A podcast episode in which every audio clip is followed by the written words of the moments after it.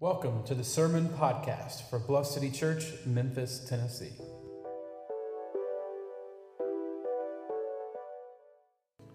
So, friends, uh, what I'd like for you to do now, uh, I, I came across this prayer that our United Methodist siblings in uh, England uh, wrote uh, about the situation in Ukraine, and I just thought it was better than any words that I could come up with myself. So I decided we could pray it. So if you would, if you'll just turn your hands like this and just in an offering of prayer. So, holy and gracious God, we pray for the people of Ukraine and for the people of Russia, for the countries and their leaders. We pray for all those who are afraid that your everlasting arms would hold them in this time of great fear. We pray for all those who have the power over life and death that they will choose for all people life and life in all its fullness. We pray for those who choose war that they will remember that you direct your people to turn our swords into plowshares and to seek peace. We pray for the leaders on the world stage that they are inspired by the wisdom and courage of Christ. Above all, Lord, we pray for the peace of Ukraine, and we ask this in the name of your blessed Son. Lord, have mercy. Amen.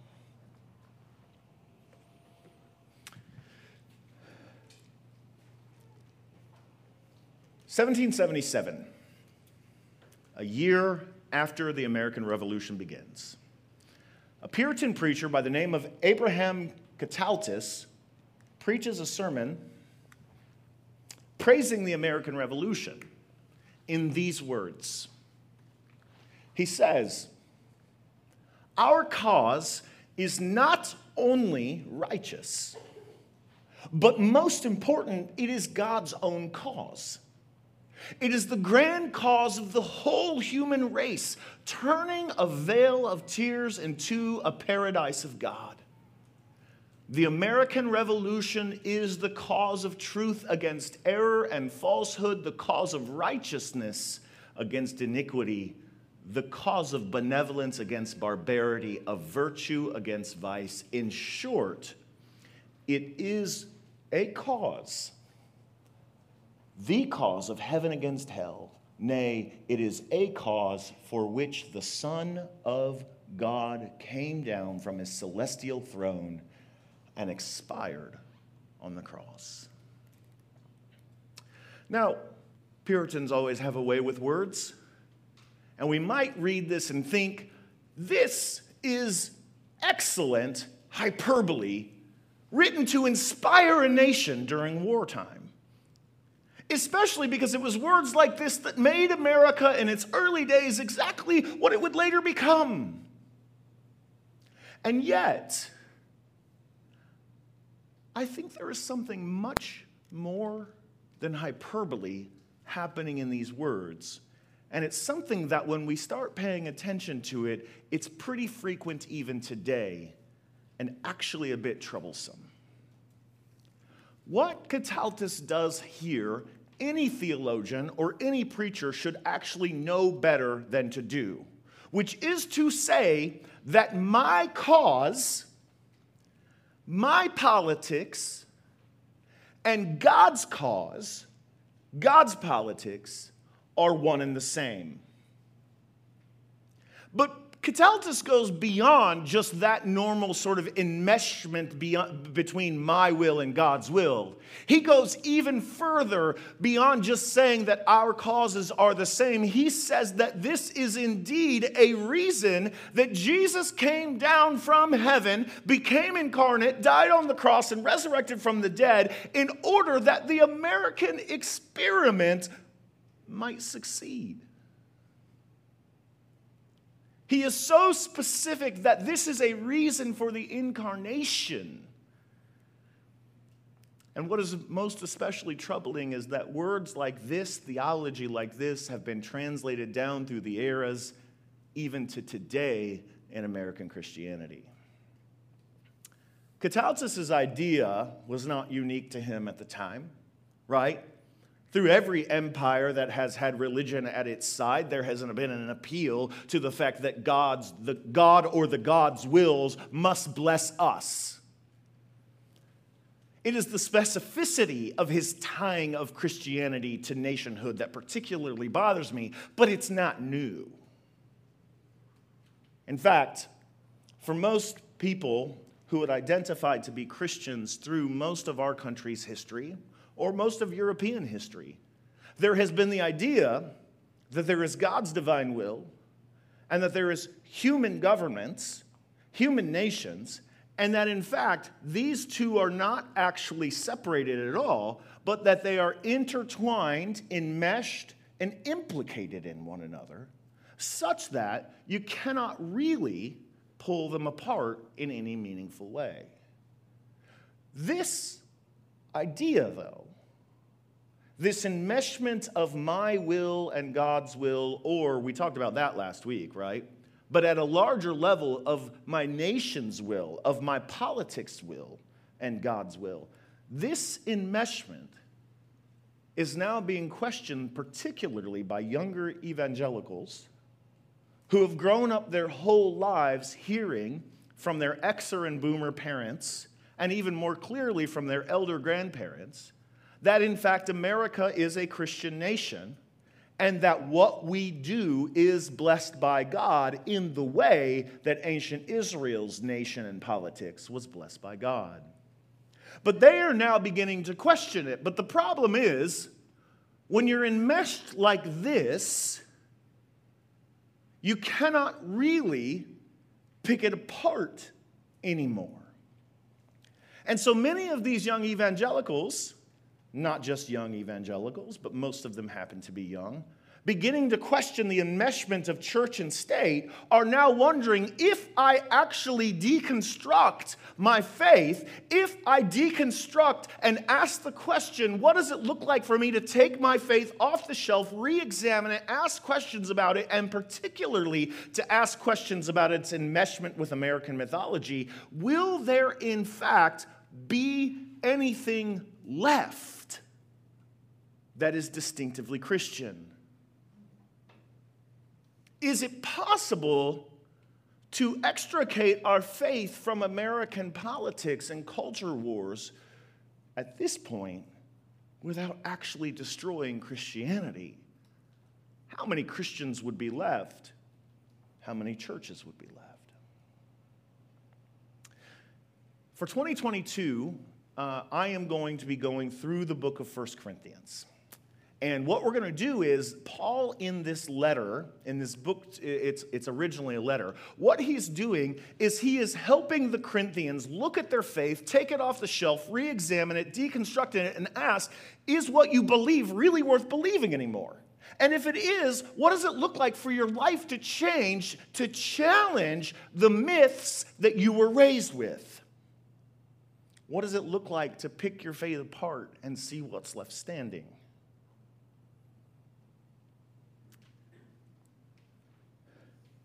The really nice thing about 1 Corinthians is it turns out that Paul does, in fact, need to deal with this ball of mess.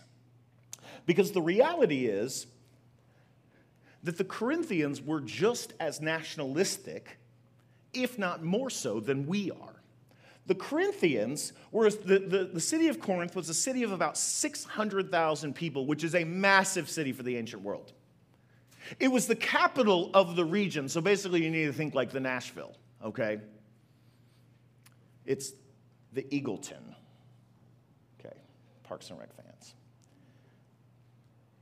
Originally, it was founded by the descendants, a descendant of Zeus. It was home to a long line of ancient kings until it was destroyed by the Romans and then later built but rebuilt by Julius Caesar about 100 years before Paul.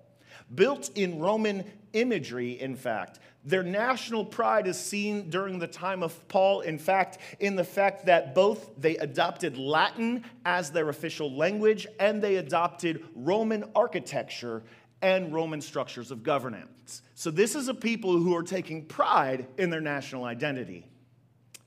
Further, Cicero called Corinth the light of all Greece. The philosopher Plutarch commented on Corinthian civil and individual pride. Their prosperity was believed to be a blessing. Do not miss this. Their prosperity was believed to be a blessing from the gods because of their patriotism. So, this is a perfect primer, a perfect example, a perfect case study for us as patriotic people, as a people who many of us were raised in churches that had American flags waving. It is a, per- a perfect opportunity for us to step back and ask, what is Paul going to say to them, and what might Paul have to say to us? So, what does Paul say to them? Well, he begins really subtly but I think really powerfully. He begins by asking the question oh, there we go.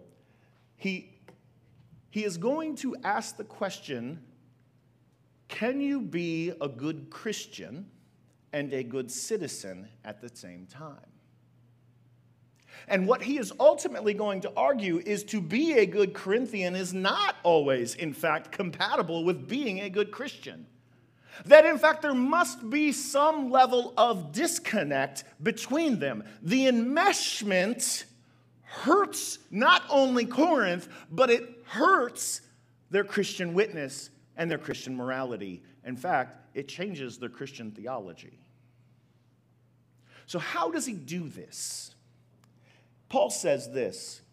He begins by prying apart the Plato. He says this he addresses his letter to the church of God in Corinth, set apart in Christ. Now, this does not immediately sound to you very politically subversive, but there is incredible power in what Paul is doing here. We're going to talk more next week about this idea of set apart. But for now, I want you to notice the two locations where he places them.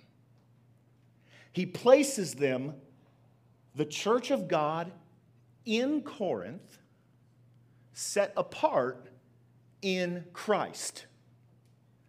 He places them in two locations at the exact same time. It's not one location, it's two locations. You are in Christ and you are in Corinth at the same time, suggesting from the beginning that for Paul, when they are asking the question, well, should I, to be a Christian, do I need to abandon politics? Do I need to abandon my life in my city? Do I need to abandon how I am uh, involved in my city in order to be set apart and holy? The answer is going to be no. You don't have to abandon your city, and you don't have to abandon your politics. You don't have to become Amish. You don't have to become a separatist. You don't have to move out into a mountain and be into a hermitage and be lonely out there because you don't want to be influenced by culture. Paul says that to be in Christ is at the same time to be in Corinth. That in fact, you are Christ's representative in Corinth. So here are the implications of this. Paul is saying that they are the body of Christ in a city that does not know Christ.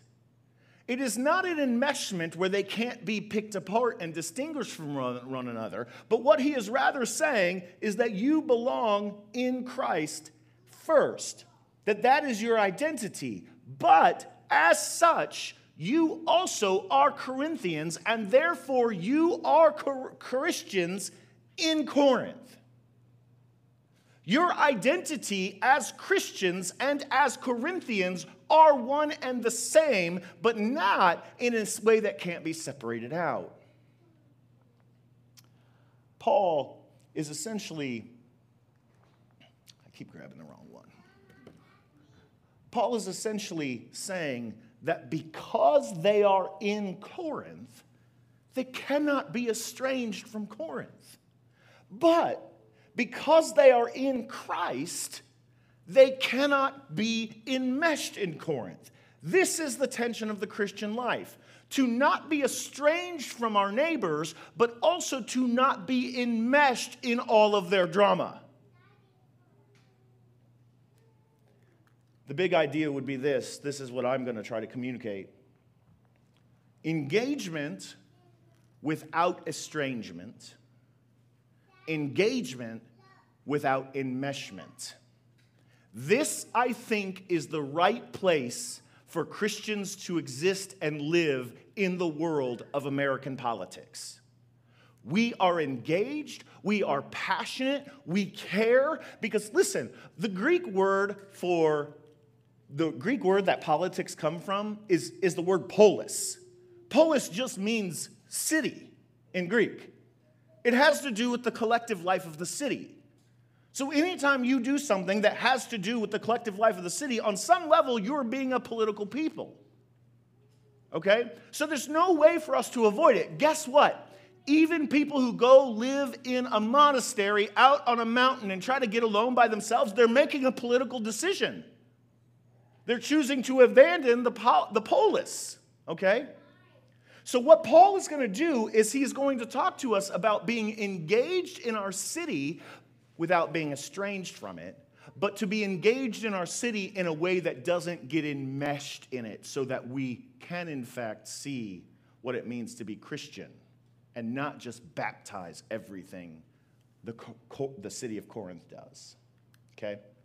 So, Paul is essentially going to have to correct two misunderstandings about politics. The first is that Paul has to correct the assumption that they should be estranged from politics. Let me say this another way. To make the claim, as Christians do, that Jesus is Lord is itself a political statement. Lord is not a religious term that Christians adopted. Lord is a political term that the first Christians adopted. You call Caesar Lord. You call your master Lord. You call people in higher authority than you Lord. So when Christians call Jesus Lord, they are inherently making a statement about politics, how politics should operate, and who the real ruler of the universe or the city is. But here's the insane thing about Christian politics to say Jesus is Lord is profound because Jesus is Lord for Paul by virtue of his crucifixion and resurrection. Right? We saw all this week about how worldwide governmental politics work. If you don't do what I want you to do, then I'm going to invade your country with my army and see if my army is superior to you. And then everybody else says, no, no, don't do that. What we really need to do, listen, if you're going to do that, we're going to also have to respond with our own power. World politics operates on the axis of power, of coercion, and violence. We have seen this all week. But what Paul is saying is that Jesus Christ is Lord over the polis by virtue of his death and by virtue of his resurrection. In other words, Paul calls Lord the one who Caesar killed. Caesar, the Lord of Rome, killed his own Lord, according to Paul, crucified his own ruler. And it was by virtue of that crucifixion that he proved he was, in fact, the ruler, because he did not come to rule the creation through coercion and violence, but by giving up and surrender. This is the danger of Christian politics. What does it look like for us to go into the political fray in our partisan country, of our, our country of racism and classism and homophobia, what does it look like for us as a people to go into that partisan fray with our wounds? Because this is what Paul is saying. You are an ambassador, a representative of Christ in your politics, which means that you engage politics the way Christ did. And that is why nobody wants Jesus for president. And that is why I'm not sure that we've had a genuinely Christian president, despite the fact that some have been anointed as such.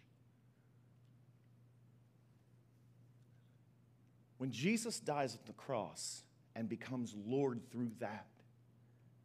He rearranges our politics and he turns it on its head. He said, You want to know what God's kingdom, what God's politics is like? Here's what he says Blessed are the poor, for theirs is the kingdom of God. Kingdom of God is not heavenly language, it's political language. Blessed are the poor. He's turning our politics on its head right there. Who are the people that we should look out for the most? The poor, the vulnerable, the marginalized, the outcasts. These are the people that our politics ought to be concerned with. I don't have a right to stand up here and tell you to vote for Republicans or Democrats. I think that's probably illegal for me to do so. But what I am telling you is that your politics need to take into account, if you are going to be a Christian engaging the political sphere, they have to take into account who are the people most marginalized in our, in our contemporary political system. This is why the church must say Black Lives Matter. This is why the church must say that trans kids' lives in Texas matters. This is why the church must also say Ukrainian lives matter. The church must point to the vulnerable and say, This is where the kingdom of God is. This is what my politics is going to look like. But here's the thing when you do that, you are going to turn the world upside down at Thanksgiving dinner. You know it. And you know how I know it? Because Paul's second way of dealing with this, Paul corrects the assumption that they should be enmeshed in national identity. You see, here's the problem the way partisan rhetoric has worked in our country is that I am so enmeshed in my political partisanship and you are so enmeshed in yours that to question me is essentially to say, well, you're not a good American anymore.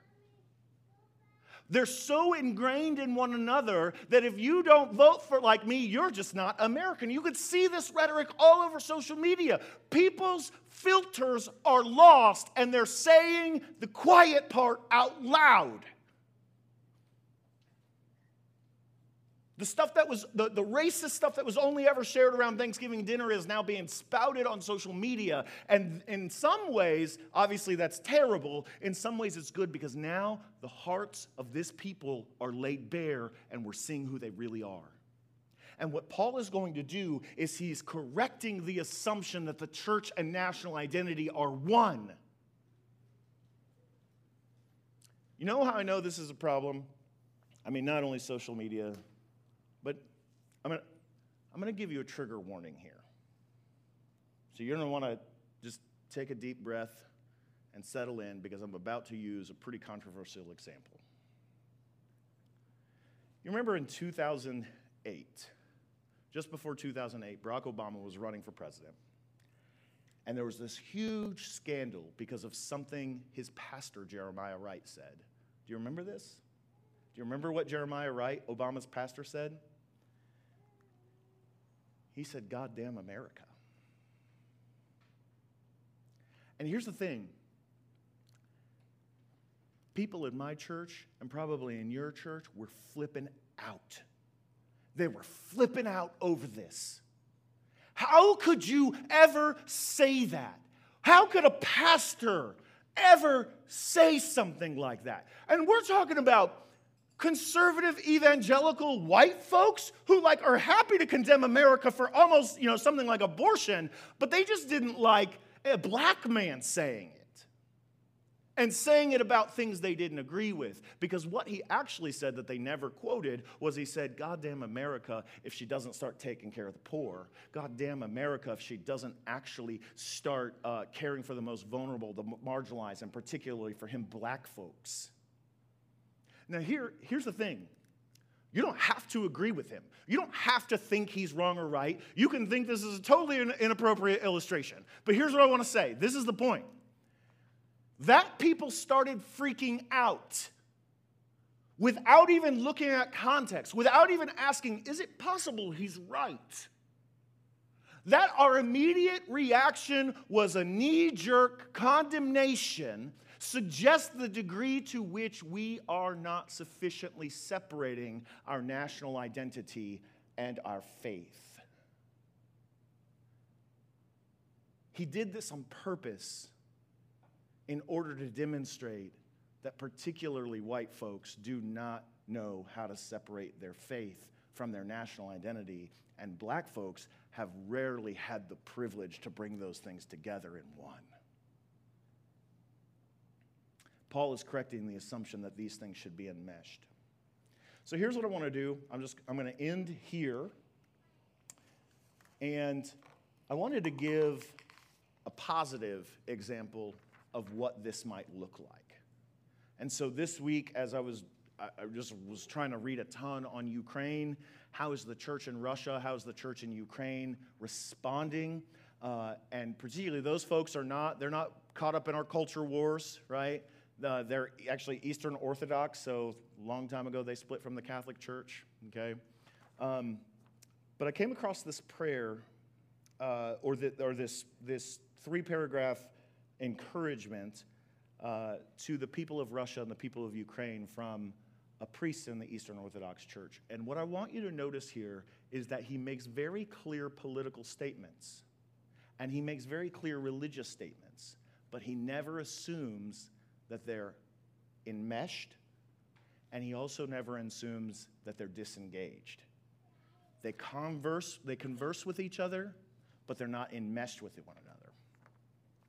As the primate of the Ukrainian Orthodox Church, I address you and all citizens of Ukraine. All citizens. We're making a political statement here. A disaster has happened. Unfortunately, Russia has launched military operations against Ukraine, and at this fateful time, I encourage you not to panic. Be courageous and show love for your motherland and for each other. I urge you, first of all, to intensify repentant prayer for Ukraine, for our army, and our people. I ask you to forget mutual strife and misunderstandings and unite in love for God and motherland.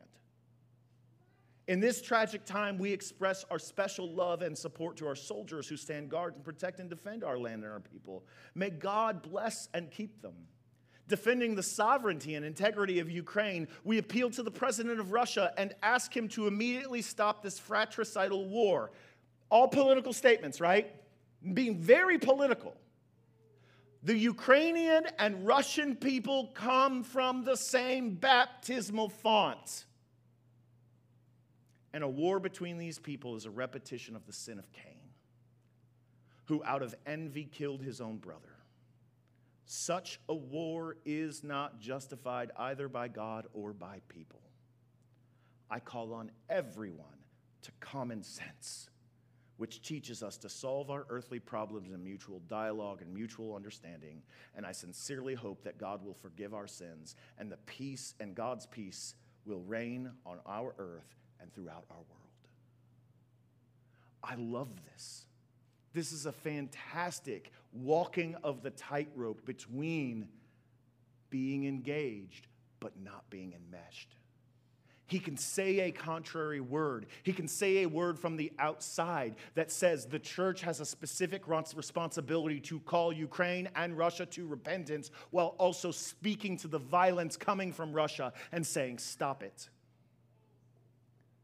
He ties their, even their national identity into the Eastern Orthodox baptismal font. You don't have to agree with it, you don't have to even like all of it. I think it's just a model for how it can be done well in a way that actually addresses particular partisan concerns or po- political concerns. This, I think, gives us an option.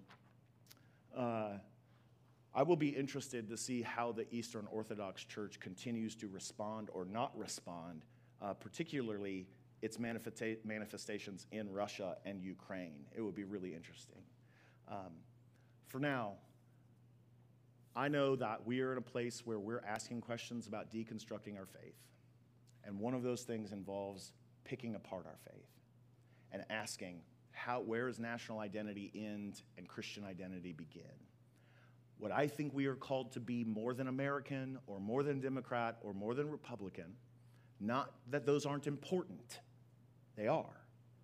But I think we are first called to be Christians who exist in a common baptismal font, who have allegiances to each other and have commitments in our baptism vows to resist evil, injustice, and oppression in whatever forms they present themselves, including political forms.